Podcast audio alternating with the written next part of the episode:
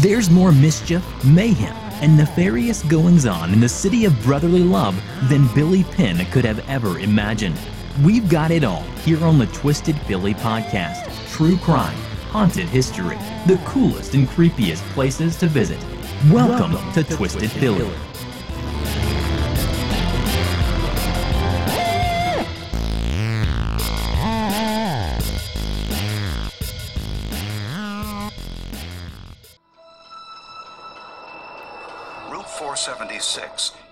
Several highways that links Philadelphia to the suburbs.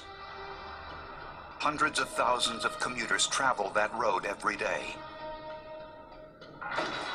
On June 20th, 1996, at 2 o'clock in the morning, an off-duty ambulance crew spotted an abandoned car along an exit ramp of 476. The engine was running, the lights were on, the radio was blaring, the driver's door was open, but no one was inside. Hey, Twisters, what up? It is officially allergy season out here in Twisted Philly, so if I sound especially nasal, Please forgive me. We can blame it on my inferior sinuses and the ragweed and hay fever that are plaguing me and will continue to do so probably through until Halloween. Out of the gate, I need to tell you that this is a hard episode for me to share. I'm skipping the what ups this week. I'm skipping some of the usual friendly yet sarcastic and smartass banter that I share at the top of an episode because this is a story I've struggled with telling. My dread doesn't come from anything about the victim or the murderer, although what happened in this story is absolutely dreadful. It comes from my own self absorbed presence of mind, not a current state of mind, but a state of mind on the afternoon of June 20th, 1996. I'm going to start by giving you a little backstory, which is something I often do, but this time the backstory is mine. And yeah, you know, I, I thought a little bit about, well, do I need to tell the story now? Maybe I could wait and share it in a few months, or in a few years, God willing, I'm still creating episodes of Twisted Philly and you're still listening. But this is an anniversary year in this case. Actually, the anniversary was this summer. And so for me, for that reason, it, it had to have been done now. Probably should have been done sooner than today. In the 90s, um, I was very active in local theater. Yeah, I was the kid in high school who was in all the plays and the same thing in all the plays in junior high. And for you millennials, if you've never heard of junior high, go ask your parents because in the 80s, we had never heard of middle school. So we would have been like, what the fuck is that? In June 1996, I was living in Fort Washington. That's a suburb to the north and a little west of Philadelphia. It's down the street, actually, from Chestnut Hill, which we just talked about in Haunted Hill. And the theaters where I worked, I call it work, but you didn't get paid for it. I mean, it was a labor of love without pay, but lots of joy. They were in Delaware County, and one in particular was just outside of southwest Philadelphia. So, on average, it was about an hour commute from where I lived or where I worked to this community theater, and that was on a good day. And the primary road that I took to get to southern Delaware County was the Blue Route. The Blue Route is also called 476, and I'm going to try to stick to calling it the Blue Route, but I can guarantee I'm going to slip back and forth and refer to it as that or as 476. Now, this road was about 75% of my journey, and to this day, when you're heading south on the Blue Route in the summer, especially on a Thursday or even worse, a Friday, you're going to sit for a while. It's shore traffic, and if you're not from the area, that's what we call the beaches in New Jersey. The shore. We head to the shore. This particular day in June, on the 20th, back in 1996, was just before a performance weekend, or really close to performance weekend and getting to the theater on time was incredibly important, not just to the rest of the company, but especially to me. And I do remember that I had taken a half day at work so I could leave really early and get down to Delaware County long before rehearsal would start. And I could either hang out at a local mall or go to the theater early and just make sure that everything I needed was set up and ready to go. But my best laid plans fell to shit. I was stuck on the Blue Route for hours. And the closer I got to Delaware County and my exit, which was the Springfield Lima exit, the backup got worse. It was unbelievable. And I remember I called my ex husband, who at the time was my boyfriend, and was complaining to him. And he gave me a lecture like, you know what that road's like, just chill out, you'll get there eventually. To this day, he's still the most laid back person I know. I called the theater. I left a message, probably saying something like, I'm stuck on the Blue Route, which was common. And even with all the extra time I'd given myself, I spent most of it sitting on the highway. As I got closer to my exit, I could tell that there was something going on, and the cars were barely inching along. We'd move for a few feet and then stop for a while and then inch along again like a caterpillar. And eventually I was right up next to where the entrance was for the exit, but it had been closed. And as you looked further ahead, there was a blue car pulled off on the shoulder further down the exit lane, and there were police officers walking around in the grass. The sides of this road, the Blue Route, especially in this area, and the sides of the exit ramps are kind of heavy, dense wooded areas. And abandoned cars were a common sight along this highway, and you know, to a lesser extent, they still are, right? Somebody's got a car, they can't make the payment anymore, or whatever reason they need to ditch it. I'm sure you probably see these things in other cities too. It's not uncommon to see abandoned cars along a highway. Maybe not in an exit ramp, but from what I saw, it looked like there was absolutely no reason to have shut down the exit. The car was far enough onto the shoulder that there was plenty of room for other cars to get past it. And so that's what I'm thinking, right? I'm sitting in my car, I'm ranting and raving, and I see this abandoned car, and I guess some idiot abandoned a car again on the Blue Route. Somebody maybe found some drugs or some other stupid shit, and now here I am stuck for hours. I saw an impediment to my plans. I saw a nuisance. I saw something that was a pain in my ass deterring me from what I wanted to do. God forbid, making me late for where I wanted to be. But the police that walked around that car saw something very different. They saw a bloody tire iron in front of the car. They saw a pool of blood. They saw a crime scene. They saw what would surely become someone's worst nightmare. And for the Willard family of Delaware County, Pennsylvania, that's what this was their worst, most terrifying, and heart wrenching nightmare. Late that night when I got home, I turned on the TV and I was always wired after rehearsal. And I knew I wouldn't be able to sleep for a while, so that was typically what I did. I would get home, I would turn on the TV, see if any of the news channels were still on, and I was channel surfing, breezing past local news channels, and I caught a glimpse of that same scene I'd passed earlier in the day the abandoned car on 476. And that's when I'd learned I had driven past a crime scene. I had driven past a murder scene of a beautiful, bright young woman who was missing. And I was sitting on the floor in front of the TV, all the lights were off, just the glow from the TV screen in my living room. I mean, we we had furniture. It's just something I did, and I still do. You know, if it's late at night and I'm the only person awake, I sit on the floor to watch TV with no lights on. And that night, as I watched the news and learned who Aimee Willard was, I cried.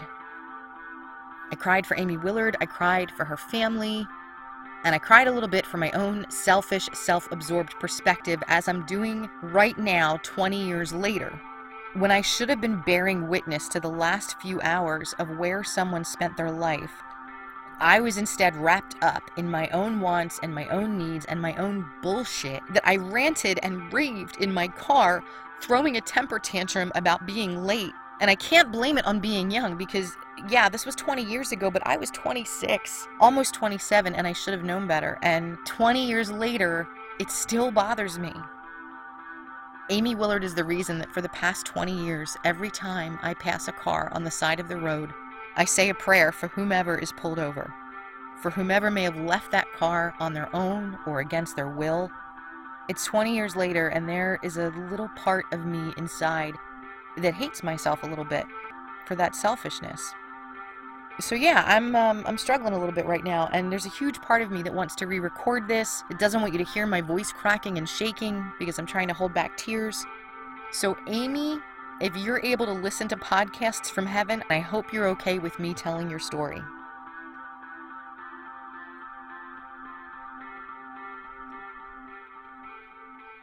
Around 2 a.m. on June 20th, back in 1996, two off duty EMTs found an abandoned blue Honda Civic on the side of an exit ramp of Route 476, which is also known as the Blue Route. And this exit ramp was right at the edge of Marple and Springfield townships in Delaware County. The car was running.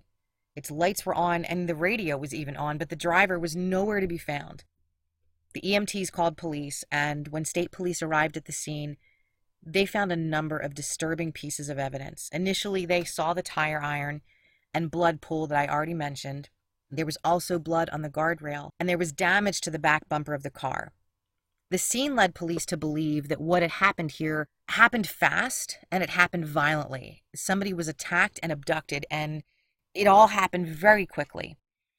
So the police run the license plate and they discover the car belonged to a woman named Gail Willard of Brookhaven, Pennsylvania. Gail was divorced. Her ex husband Paul lived nearby in Chester, and he was a police sergeant. Now, on the evening of June 19th, their daughter Aimee, who was 22 at the time and home for the summer from college, she was going to George Mason University in Virginia, borrowed her mom's car to go to Smoky Joe's bar on Lancaster Avenue in Wayne.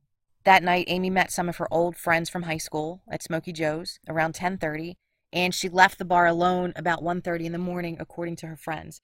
She hadn't even had one full beer in 3 hours, so she was perfectly fine to drive home. This isn't a situation where she pulled over because she felt like she couldn't drive and then called somebody to pick her up. So that morning on the 20th, the police had the horrific job of telling Aimee's family that they found her car and Aimee was missing. One of the things that breaks me up so much about Aimee's story and her murder is where her car was found. She was maybe 10 minutes from home when she was abducted. The exit ramp is only a few miles from where she lived, and the fact that she had gotten off the blue route, she's almost home. And then this happens. And Aimee, God, you could not write a story like hers. When people think of the all American girl, it is Aimee Willard. She was adorable, and she had a sea of freckles that spread across her nose and her cheeks. She was a star athlete in high school at the Academy of Notre Dame in Villanova and at George Mason University. She was there on a soccer scholarship. And then, as if that isn't awesome enough, she played two sports when George Mason started a lacrosse program. She was a recipient of so many awards and titles for her athletic abilities, and anybody that talked about Aimee described her as a good kid, a good friend, a good daughter, a good sibling, a good student, and she was about to head into her senior year at George Mason in the fall, and then her light was just snatched away before she even had a chance. The next day on June 21st, as police continued to search the area where Aimee's car was abandoned, they found two discarded articles of clothing about a half a mile away. One was underwear, and the other was a pair of sneakers. Her mom, Gail Willard, confirmed these were Aimee's, and she also told police the damage to the rear bumper hadn't been there when Aimee left the house in Gail's car the night before. I cannot imagine having to look at a pair of my daughter's underwear to authenticate that they're hers.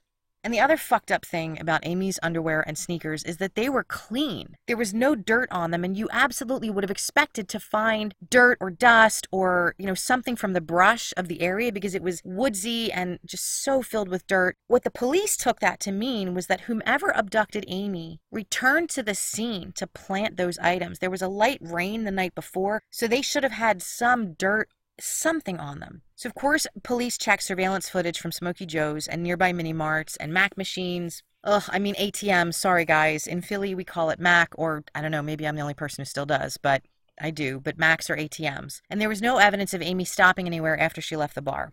So the police, and, and that's both local and state police, they jump on Aimee's disappearance. They make a fast and furious plea to the community through Philadelphia news stations to please contact them with any information about Aimee, any sightings of Aimee, and that same morning that they found her underwear and sneakers, the day after her abandoned car was found, Aimee's body is discovered. There was a Nike logo tattooed on her ankle, which Aimee's parents identified. That was the hardest day of the whole thing, not knowing where she was. There was more of a relief when they found her body in Philadelphia that I had her back, that we could find out, help to find out what happened to her. No one could bring her back to life, but at least I had her.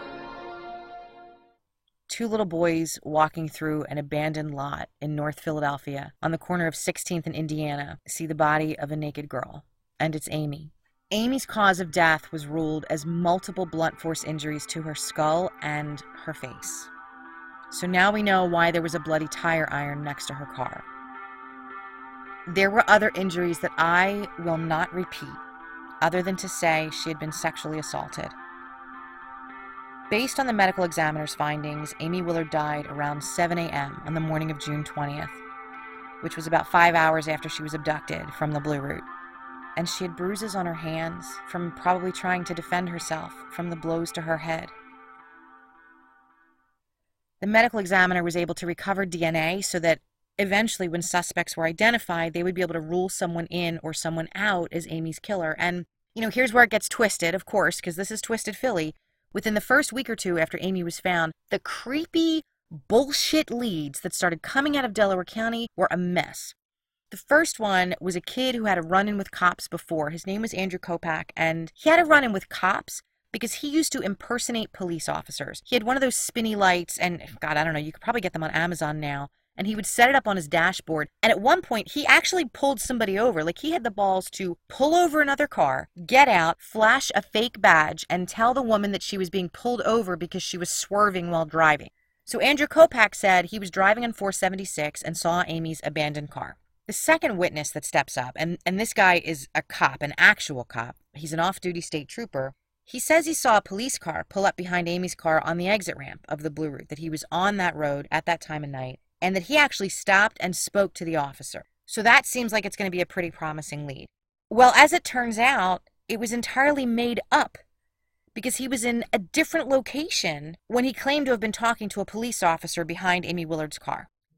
The third witness comes forward, and this is another police officer. He says he saw Aimee's car and he spoke to the off duty EMTs who found the abandoned vehicle. Well, the EMTs are like, no, there was no police officer here with us. We didn't talk to anybody. And then this cop admits he lied and then resigns. At least initially, the police think they've got three persons of interest. All of them have really strange, coincidental, yet circumstantial ties to Aimee Willard's family the first guy, the one who likes to impersonate cops, he works in a neighborhood in North Philly, not too far from where Aimee's body was found. The second man, the off duty state trooper, he lived just a few blocks from Aimee and her mother. And then the last guy, again, another cop, was often at the hospital where Aimee's mom, Gail Willard, worked as an ER nurse. But there's no evidence tying any of these men to the crime scene. There's no DNA matches, and the tires on their cars don't match the tire prints that were left at the crime scene. So each one of these is ruled out, and no one is charged.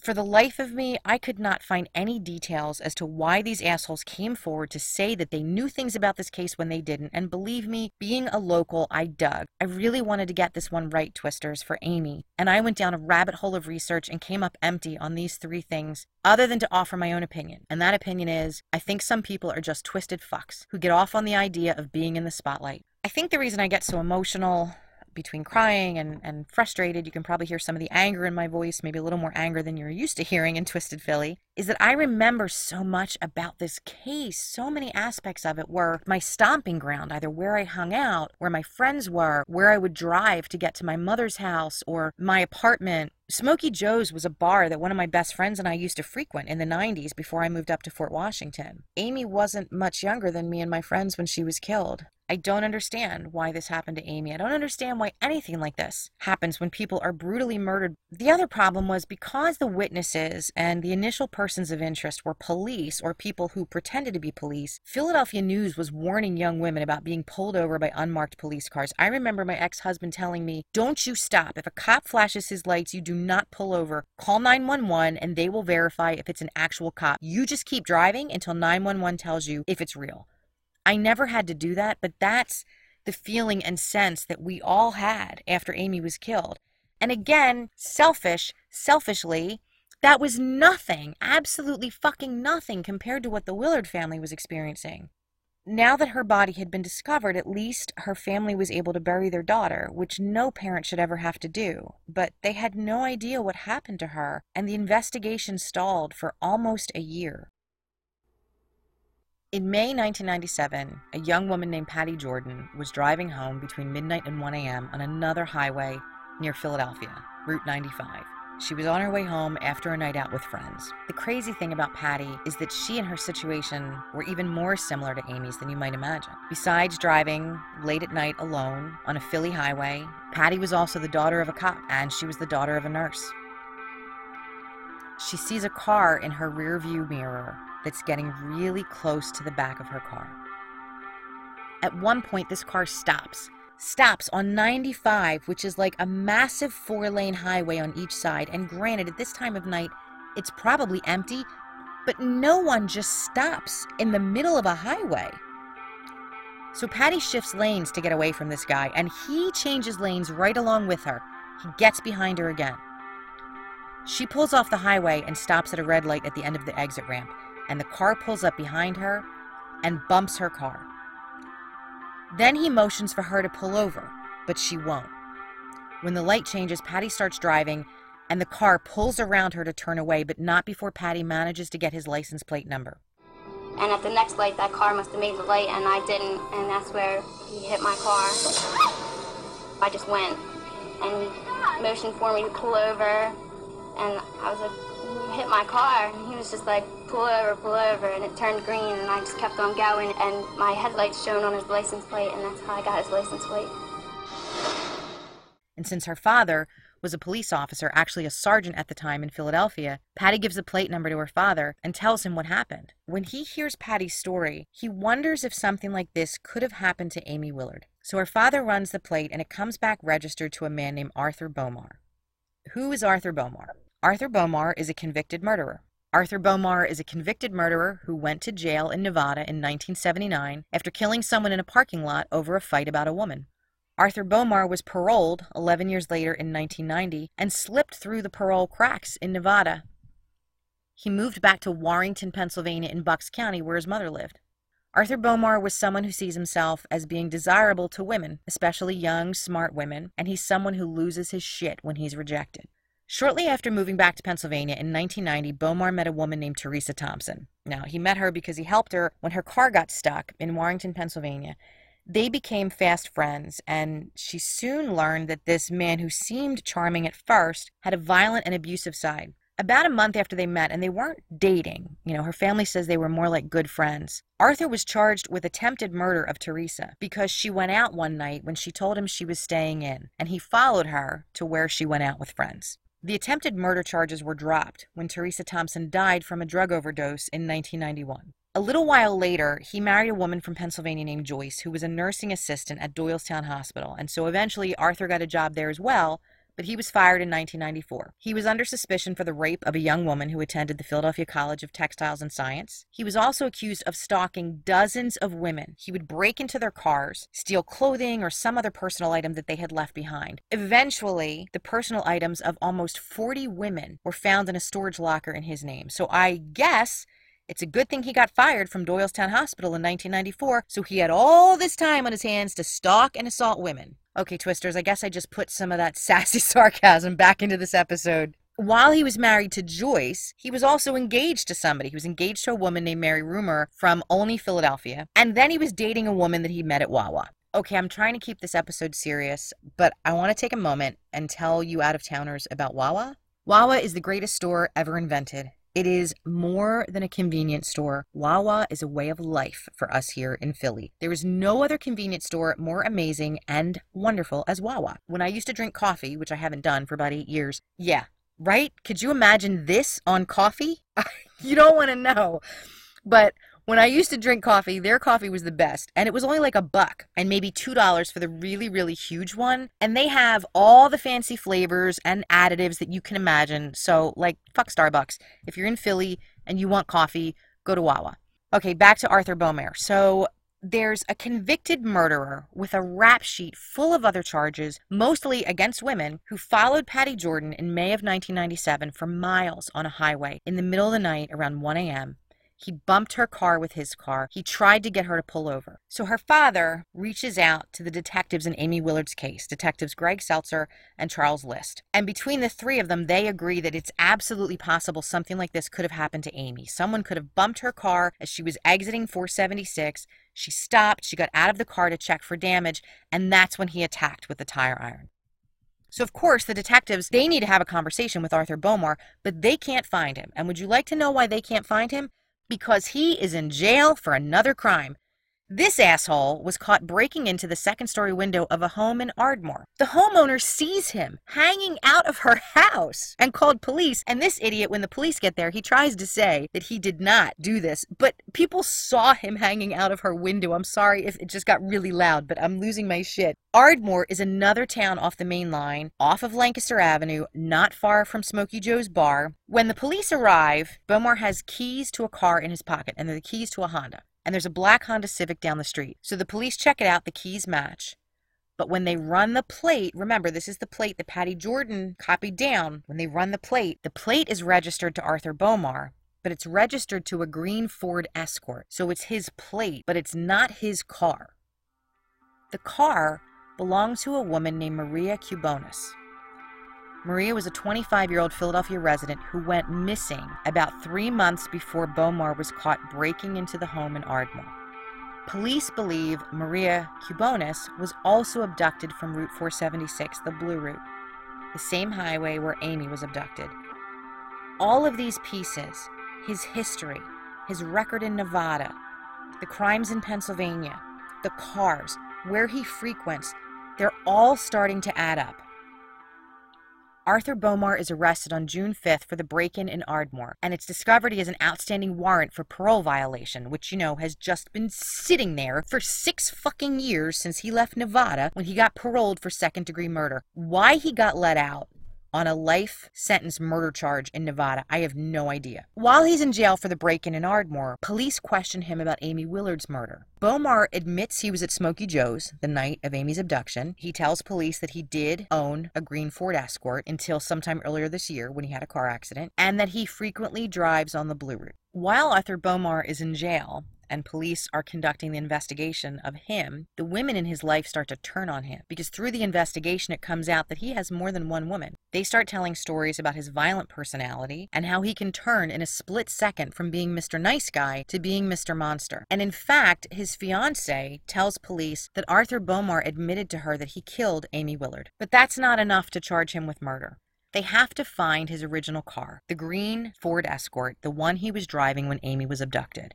Turns out he was in an accident sometime earlier in 1997, and the car was towed to a shop called Colmar Auto Service in Montgomery County, Pennsylvania. So detectives List and Seltzer contact Colmar Auto, and they're not expecting Bomar's car to still be there, right? Your car gets towed, you don't go pick it up, you don't pay for repairs. It's probably going to get, I don't know, impounded or sold. But it's there. It's been sitting in an overgrown patch of land next to the shop. So the police come with a forensic crew and they take that car apart piece by piece. They remove the doors, they separate the doors door panels, they remove the rugs, they remove the tires.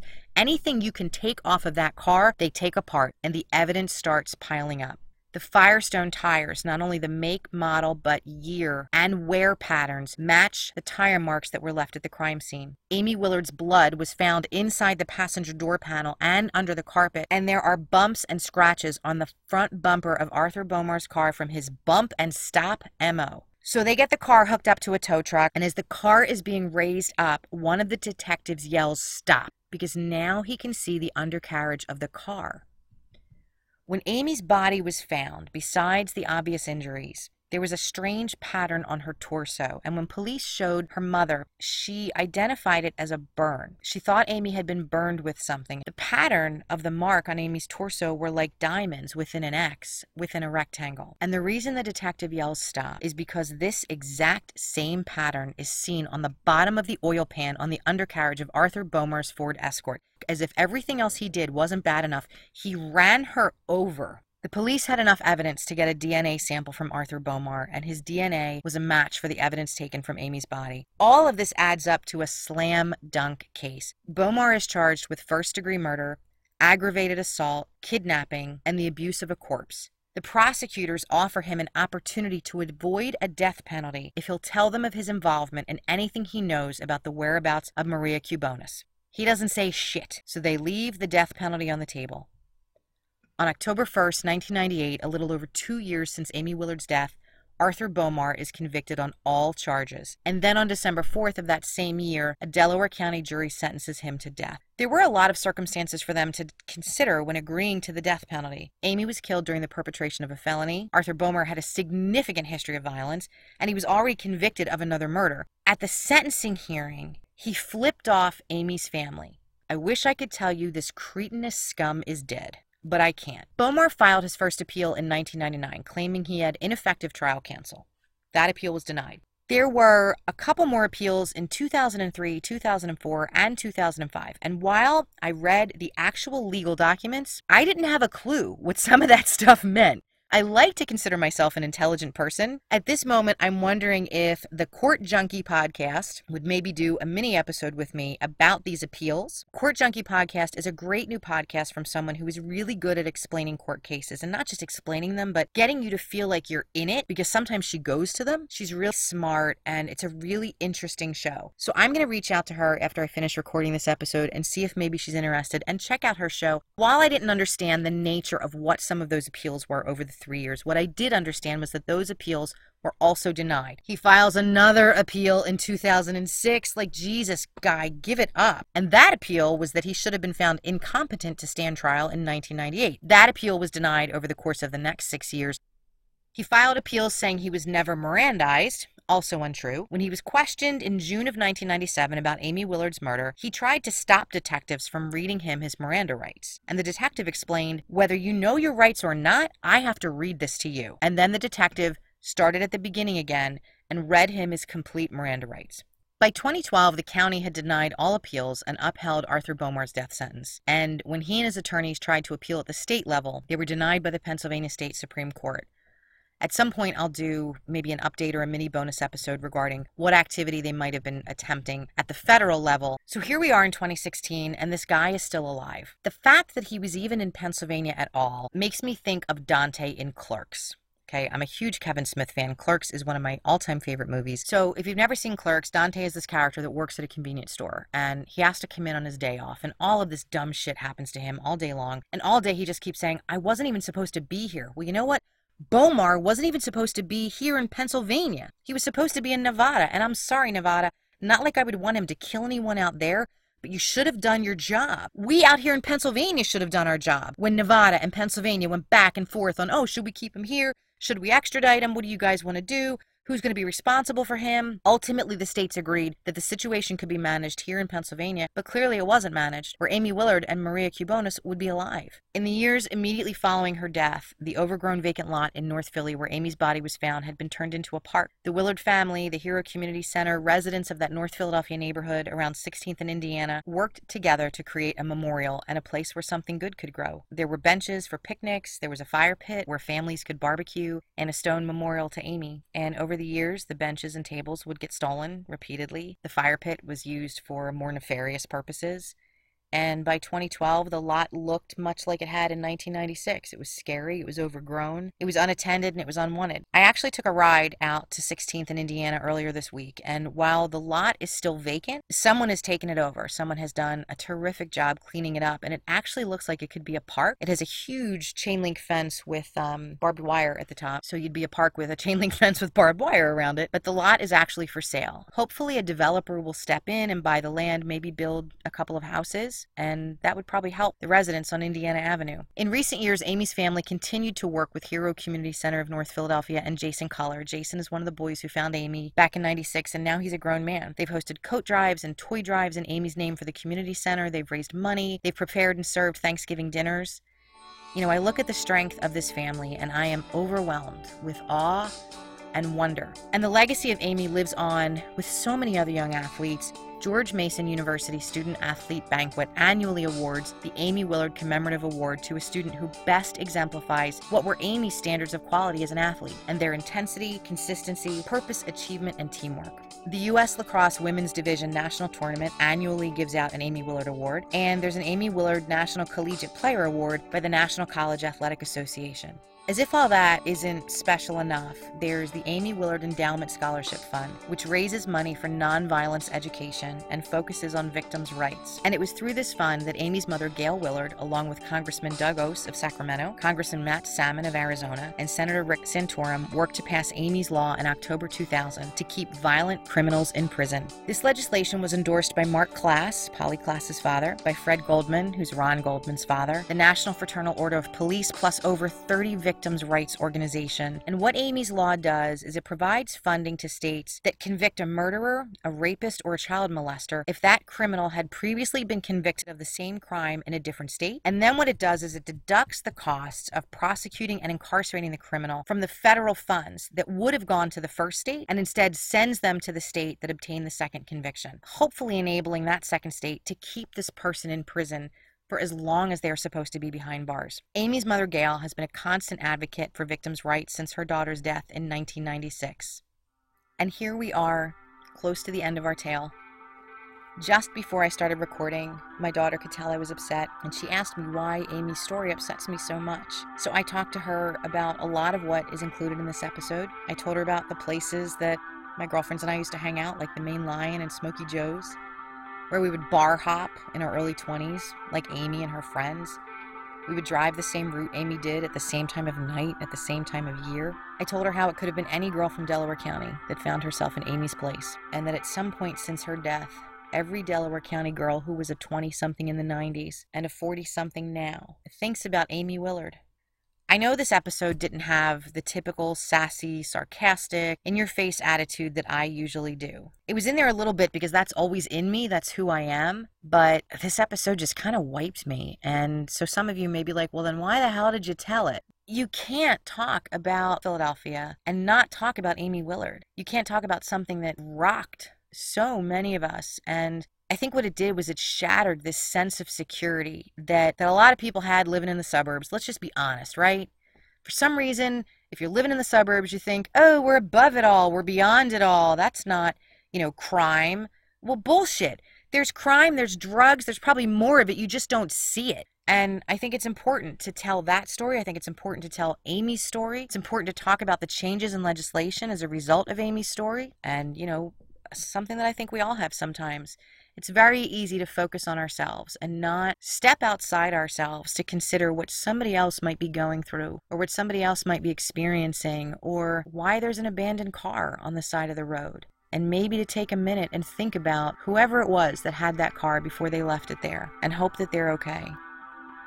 I appreciate you guys bearing with me on this one, Twisters. It's not my typical tone. I promise the next one's gonna be a lighter. Sweet Jesus, I need something lighter. And although I said I didn't do any what ups, I kinda did. I did Wawa. I did Court Junkie podcast. Please check her out. And to Aimee, to you, your family, your mother, you all were and continue to be inspirations to so many of us in Twisted Philly. I know your legacy will continue to live on in this area. Ciao for now, Twisters.